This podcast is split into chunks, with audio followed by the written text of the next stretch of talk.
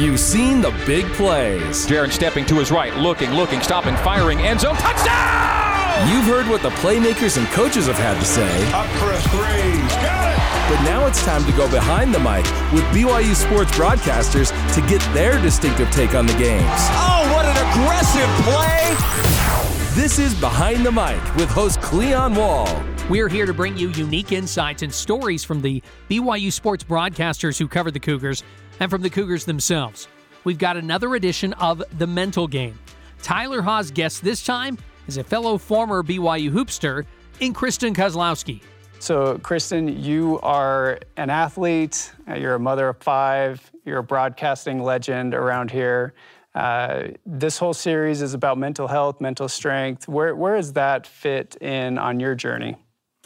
Well, I think it fits in everywhere that I do. Like you mentioned, I'm kind of doing so many things in my life right now. Trying to balance all of that takes a lot of mental toughness. For sure, yeah. Especially when you're pulled in 100 different ways, you know, with the kids at home, or whether it's a game I have coming up, or maybe it's church callings. That was something ingrained in me, I think, early on. As you know, like as an athlete, that's something that if you don't develop that mental toughness, it's hard to play at an elite level. And so early on, as I went through challenges, I had 4 knee surgeries when I played. That was very taxing on me mentally, and ended up having to redshirt. Going through that redshirt year, I think, really prepped me, I think, for the rest of my career at BYU, and just being more mentally tough, studying the game off the court, right? Because you're kind of forced to. You're kind of forced to watch the game. That was big for me. I think that was one of the more challenging times in my life, when I had to redshirt off of knee surgery and ended up having to transfer from Boise State to BYU. But during that time, I think it really just kind of changed the mental side for me, and helped awaken that, I would say, more than before, where you can rely more on your skill set versus the mental side, and then trying to combine that. So that's kind of, you know, gone throughout my career, and then also into broadcasting and into being a mom, and for sure has helped me be a mom, because I'm all over the place sometimes, and just trying to focus on one thing through the chaos gets a little challenging at times. Oh, that's awesome. So let's talk a little bit more about that injury and that moment in your life. I'm sure there was a time period where you were struggling and trying to figure out how to get through that. Were there people that you leaned on, or things or tools that you developed to, you know, lean more into the mental side of things? Yeah, for sure. So I injured my knee when I was at Boise State. So I'd played my freshman year. It was towards the end of my freshman year at Boise State. Probably could have just done physical therapy, but back then, you know, it was a little pushed more, let's go do a scope and let's see what's going on. They did get in there and had to repair some things on the outside of my knee. And so after that, I did go into my sophomore year as a redshirt at Boise State, and then ended up transferring to BYU when the opportunity presented itself with Coach Judkins getting the job. I thought, I'll come back home. There were other challenges up there as well, not only with my knee and having to redshirt, but just the way of life and certain things around the team that I, you know, was just different than what I wanted, and kind of some of the standards I was holding myself to. And so the move I made to BYU and redshirting and with my knee, that was hard, because you're kind of resetting, right? Like, I had earned my position up at Boise State. I was starting towards the end of my freshman year. And then to come to BYU, and I'm literally on a new team, new coach. These are players that I played against, kind of some rival players in high school, that now they're looking at me going, why is the new girl coming? Why is she coming, you know? So that was very challenging. And then, you know, you're redshirting, so you don't quite feel a part of the team initially, especially coming right in mid-season. I transferred in December of 2001. So you don't quite feel a part of the team, and as you start to get to workouts and you start to go with them, I still couldn't do everything. I'm still rehabbing this knee injury, which weighs on you heavily, because the mindset, right, is a big thing, and the self-talk and thinking through, can I get back? Can I get back to where I was? And then eventually, as you start to get to where you're playing, or even are able to be physical on that knee, the back of your mind, you're thinking, am I going to hurt this knee again? Right. You know, and it wasn't there. ACL-type knee injury, but it was severe enough to where it messed a little bit with my mind. So all of that was a huge challenge. But I've had a great support system around me, especially my parents. I have great siblings that I really look up to. I had an older brother that played. He was nice enough to let me tag along.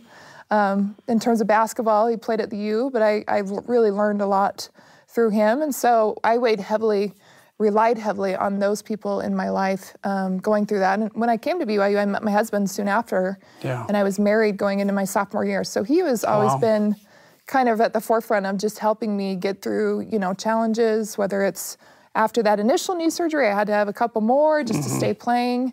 So the challenges continued. But at that initial, I think, surgery and transferring is what really set me up to be more mentally tough for the next surgery, right? For the next challenge that came, and to build upon that. Yeah, knowing that you could get through it because you had been there before. I think support system is so important too. I think so many times, especially when you're dealing with something challenging or difficult in your life, we tend to close up, right? And I think it takes a lot of courage to be vulnerable and open and rely on, you know, the support system around you. I think that's awesome. You know, how did you keep faith that and confidence that you could get back to playing at a high level? Was that something that you just had internally, or was your support system saying, "Hey, you got this. You can get back to a high level"? I think it was a little bit of both, right? I mean, I think you've got that support system that's always cheering you on and pushing you to get better and giving you the positive talk versus maybe I'm doing more of the negative self-talk, right? And so that was important to have that support. But then also I was a very confident person through high school, you know, maybe not early on. I was always so tall and just kind of felt a little awkward. But the minute I got on that basketball court, that's where my confidence really grew, because I knew I could use this to make a name for myself, to go play college, get my college paid for. Eventually, you know, that would lead to more doors opening. So I was always very confident, and I think with the knee injury, even though it shook that just a little bit, I knew that I could go back and get there and compete. And at BYU, there was so many great people surrounding me, from the coaching staff to, you know, your recovery and from the trainers that were helping you with that and get back to that. And just the culture that was created at BYU. At the time when I played, we were off that Sweet 16, right? That was the year in 2002. And so there was just a lot of high moments right there to enjoy, and just really, I think internally I wanted to get to that point. I wanted to help the team. I wanted to be able to play on a team where we could get back to the NCAA tournament. So that was kind of driving me, I think, behind everything. Yeah, that's great. Fast forward a couple years, and probably a big transition point in your life, trying to figure out what's next after basketball. That's been a challenge for me, opening up a new chapter. You talk about a door closing, another opening. Did you always know you were going to get into broadcasting, or how did that come about? So I actually majored in psychology here at BYU. Awesome. Which a lot of people are like, oh, didn't you do broadcast journalism or communications? But no, I never ever crossed my mind that I would do broadcasting. And so right out of college, I wanted to coach, and that was where my mindset was, is I'm going to coach. And I applied at Dixie State and Westminster, and I applied at a couple positions, and some that were looking really promising at the time, and then those doors kind of shut. And soon after, one job had closed, that door shut, where I thought I was going to get it. I got a call from a producer at BYUtv at the time, and back when I played as a senior, Coach Judkins had me do a lot of the interviews. I think he knew I wasn't going to put my foot in my mouth for some of those media interviews. And, you know, whether it was a win or loss, I tended to do a lot of those. So I developed a good relationship with the producer at the time and with the camera crew, and knew them all on a first-name basis. And so when a position opened up the next year after I had graduated, they gave me a call and said, hey, we want you to try this. Come try this, you know, and see. And my first thought was like, there's no way. Like, this is nothing I ever envisioned I could even do, right? And there's that negative self-talk, like, you know, but it happens to all of us. Right. Yeah. But I was grateful to have enough confidence and enough just support to say, no, go try this. You can do this, you know? And so that first year, called a few games. I think probably that, you know, initial deer in the headlights look that most broadcasters experience, right? Yes. You have to go through that to know what I'm talking about. But so it was something that I just fell in love with so quickly that I didn't anticipate this is what you're going to do. And that door swung wide open when the coaching doors closed for me. And being in the broadcast industry, you know, like, there's a high level of stress. There's a high level of having to just kind of go with it, go with the flow, go with, you know, things that are happening, even though it's not always perfect.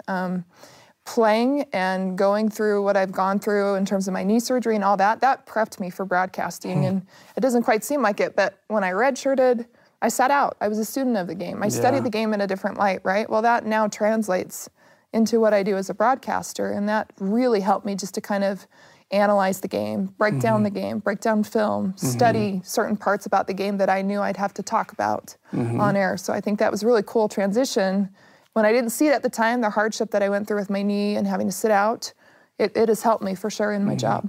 Yeah, I think relying on past experience, you don't always know why you're going through something, but I think there's a lot of value in that story.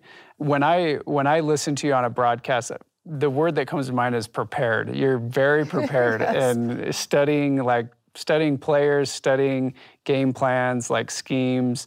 And I feel like I learn from, you know, what you say on the broadcast. But where does that preparation come from?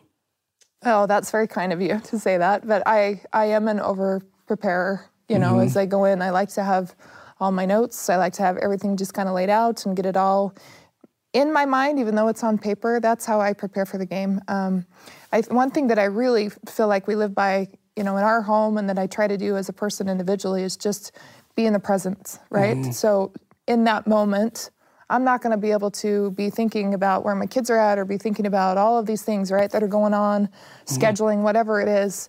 And that helps with being prepared for me. Like if I'm prepared, I can go into a game and just go with the flow and not feel like I have to look up a note here or look up, you know, a stat here, that it's just already in my mind. And so I feel like as I'm preparing and I'm getting ready for a game, by the time I'm calling the game, I have everything in my mind that I need. You know, you may not have everything. You can quickly glance at a stat or whatever, but for the most part, I'm so prepared that I come in with confidence. And so I come into a game feeling confident, feeling like I know both teams really well, and then it can just flow. Because as a broadcaster, you can't just give all this information up front. You cannot just drown your audience in it, right? I mean, you kind of have to pick your moments. You have to pick and choose when you can relay that information. Sometimes you don't get all the information out, unfortunately.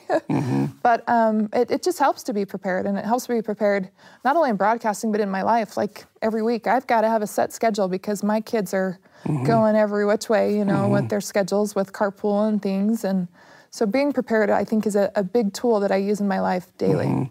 I think that's so powerful. I felt that in my life. When I have a plan and I can be prepared with that plan, that usually leads to more confidence in whatever I'm doing. You know, and that's always a question that comes up. How can you be more confident in what you're doing? So I think that's really valuable.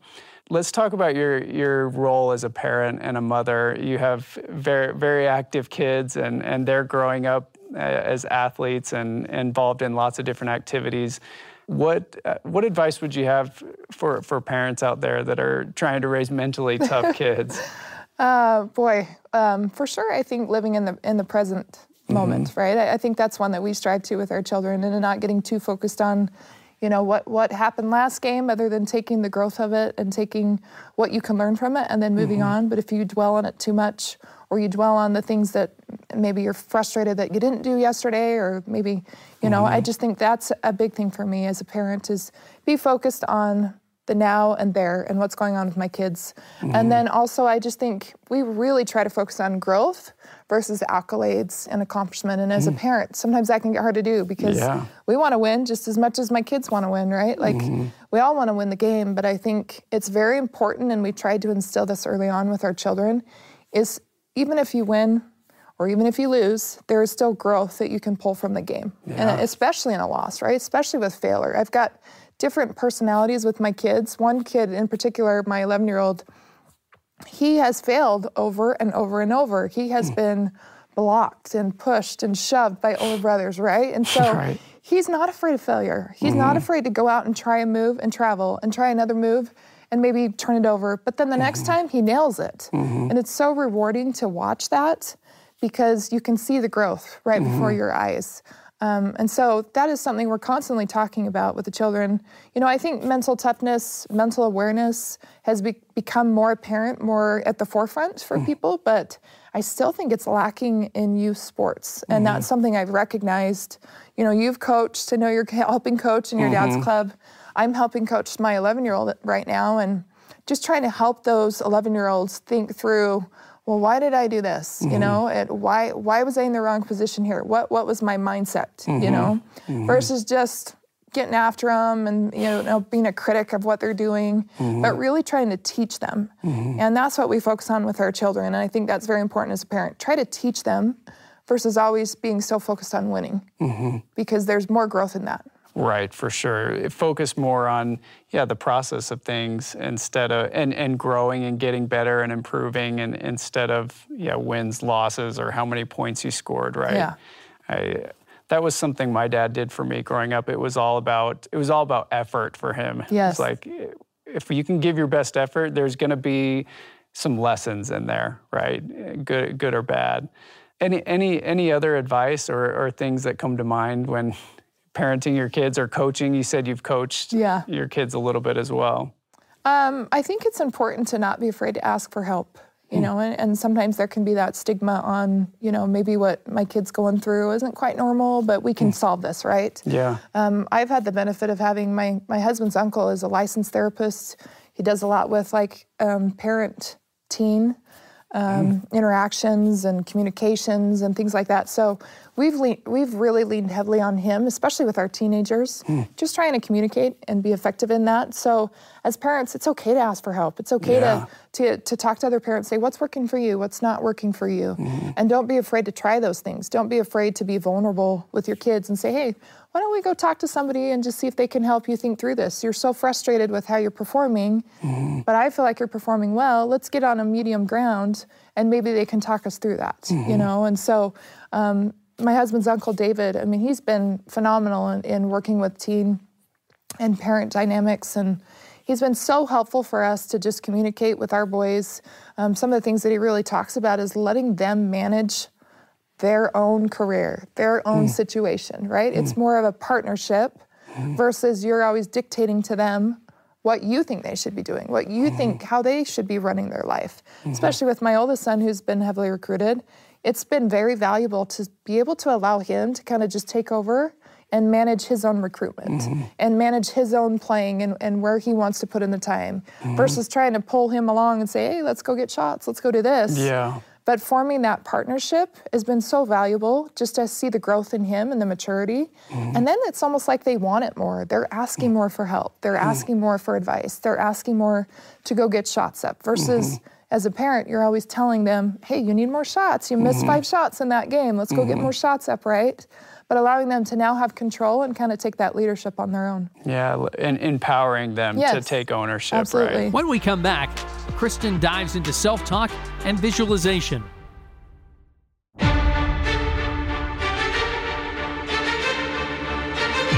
Welcome back to Behind the Mic. Let's continue our mental game conversation between Tyler Haws and Kristen Kozlowski. So, Kristen, you said you majored in psychology. How has that played a role in overcoming some of the injuries and developing a good mindset?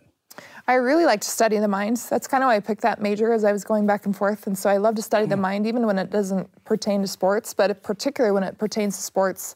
I think it's valuable just to study how we interact with our own self, right? Our own self-talk, coming off an injury, coming off a game where you didn't perform as well, coming off a game where you did perform well. It's so valuable to see how an individual, you know, kind of reacts to what happens or their situation or their environment. But just based off my knee surgeries and having that kind of, as I was studying it through school, it was very helpful to know self-talk makes a huge difference. Just visualization was a big thing for me as well as I was going through college. Not only through the knee surgery, but just to be able, when you're on the court going into a game, if you get anxious, you get nervous, which I sometimes experienced, that visualization was so crucial. And that was something that was really cool to be learning about in class and how that benefits. Yeah, and then translating to be, oh, I've got a game coming up, let me use this, let me try this, right? And back when I played, I know you probably worked with a sports psychologist as well, and when I played, we had one that we did a little bit and started to incorporate things with, and they were big on self-talk and visualization. And so those are things that I even still use as I'm calling games or with my children. I talk to them all the time about self-talk. You know, how are you talking to yourself? When you miss a free throw, what are you saying to yourself? You know, because if you're just beating yourself up because you missed that free throw, that's not going to benefit you and it's not helping the team because you're probably going to miss the next one, right? I had listened to a podcast recently and it talked about how the human mind thinks about 10,000 to 60,000 thoughts per day. So if you think about it, that's a lot of different thoughts that are popping into our mind, right? Sadly, 80% of those are negative thoughts. And so if we can flip that script, and if we can change, maybe even partially, you know, that percentage, that makes a huge difference. And that was fascinating to me to go through college and learn about that. I actually thought about getting a master's as well and continuing to go on, but then got right into broadcasting. So I really enjoyed learning psychology throughout college and then just kind of applying some of the things I was learning in class to what I was doing on the court. Yeah, so cool. That's where I kind of fell in love with mindset and mental performance training was in college. Once I got there, and I started learning about these things, it was like, oh, okay, that's what's going on in my mind. Like, awareness is so important. You have to be aware, first off, of all those thoughts going through, and then, how do we improve it? What could we replace it with? And planning those things out. I think that's super powerful. It's helpful to have someone that specializes in that as well, right? You know, and I was learning from professors at the time, but also, you know, as a team, as you're working with a professional who's a sports psychologist, it really helps you to just go, oh, that does make sense, right? If you're trying to figure it out on your own, it's hard to do. It's hard to decipher, why am I, you know, doing this on the court, or why am I doing this, you know, and to really just dive into, well, if you change the script or you change how you think, or if you're able to have that short-term memory and move on to the next play, then you're going to respond better physically, right? And when I played, I was never the strongest, the fastest, the quick, you know, I was never the one, but I had to be smart. And that was something that I really put a lot of time in, was studying the game, having a high IQ. I love to broadcast games where I see a high IQ player, because you can pick them, you can pick them out pretty quickly, right? You can tell that they think the game and they're thinking one or two plays ahead, and they're in the right position, and they're taking away their opposing players' tendencies, or, you know, knowing personnel, knowing the game plan. And when a player can put their elite skill set and their high IQ together, that's when you see greatness, right? And you see those players that are making it to the NBA, making it to the WNBA, making it professional. It's really fun to watch. So, Kristen, you talked about staying present, staying in the moment. Is there anything you do to help you stay present and locked in? It's hard to do at times, for sure, because I'm pulled in so many different directions. It's very important to me, especially with my children, to be in the moment, right? When I've got so many hats I've got to wear throughout my life, as a broadcaster, as a mom, in church, whatever it be, with my family, things like that.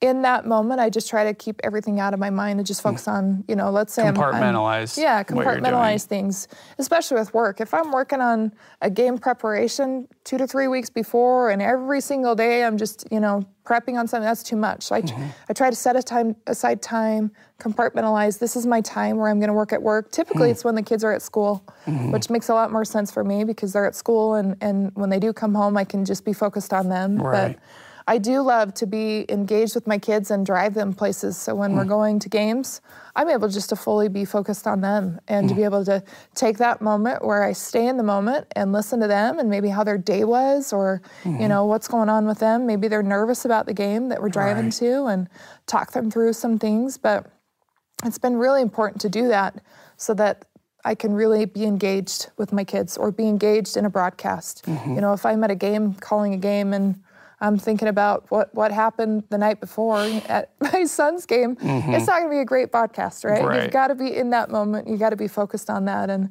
so that's something I've tried really hard to do.